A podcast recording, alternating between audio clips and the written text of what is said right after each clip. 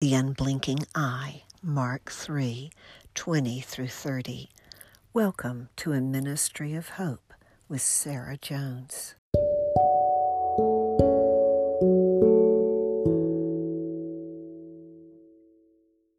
The scribes who had come down from Jerusalem said, He has Beelzebub in him, and he drives out demons by the ruler of the demons.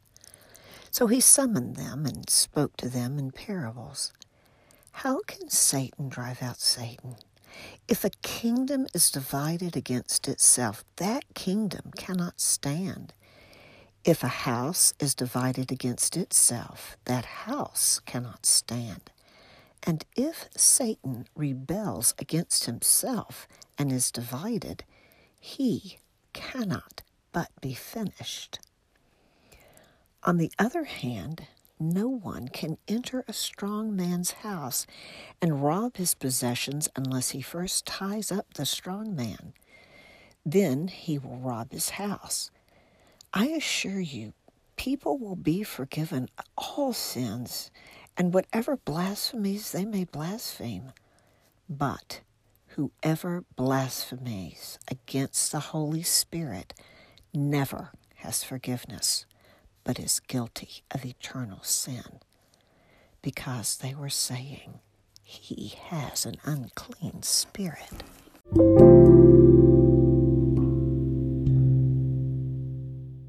They came from Jerusalem in their flowing white garments, expecting and accepting the honor and reverence they received as they took the chief seats in the synagogue.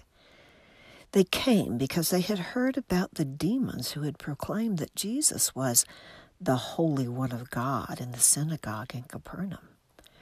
Rumor had it that Jesus spoke with power and authority that the scribes did not possess, and they were offended. They had heard how all who were sick and demon possessed had flocked to him.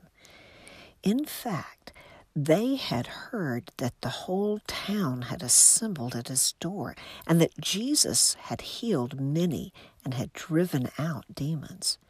They had viewed all of this with the unblinking eye of a serpent and had come to pass judgment.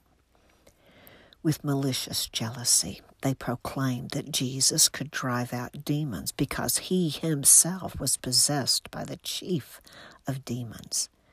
Note that there was no question about the existence of demons. In the book of Mark, we are given a glimpse into the spiritual world where demons are fully acknowledged. The question wasn't whether demons existed or not. The question was, whose authority was Jesus? By whose authority was Jesus casting them out? Jesus' first words in Mark are, the time is fulfilled. The kingdom of God has come near. Mark 1:15. When Satan entered the garden in the form of a snake and tempted man to sin, he was able to steal dominion and set up his kingdom. But even as the curse was spoken, God also gave a promise that one day the head of the serpent would be crushed. Jesus responded to the scribes with a parable about kingdoms in conflict. If a kingdom is divided against itself, it will not stand. Mark 3:24. In connection with driving out demons, Jesus also said that no one can enter a strong man's house and rob his possession unless he first binds the strong man. Mark 3:27. I can't but wonder if the scribes who had come from Jerusalem were among those who stood at the foot of the cross as Jesus took his place between two thieves. On the cross, the Word of God was fulfilled. Satan bruised the heel of Jesus, but Jesus crushed Satan's head, and in doing so bound the strong man and robbed him of his possessions. It was also in response to the accusation that he, Jesus, had Beelzebub in him that there was a reference to the unpardonable sin. Whoever blasphemes against the Holy Spirit never has forgiveness, but is guilty of eternal sin. Mark 3 29. Blasphemy is when you refuse to acknowledge what is good and worthy of respect and instead speak evil about what is good, and in doing so, you reverse moral values. Come with me to the cross, and I will show you an example. Jesus hung between two thieves. At first, they both hurled insults at him. Did they both commit the unpardonable sin? No. One of the thieves impaled on the cross repented, and that day entered the kingdom of God.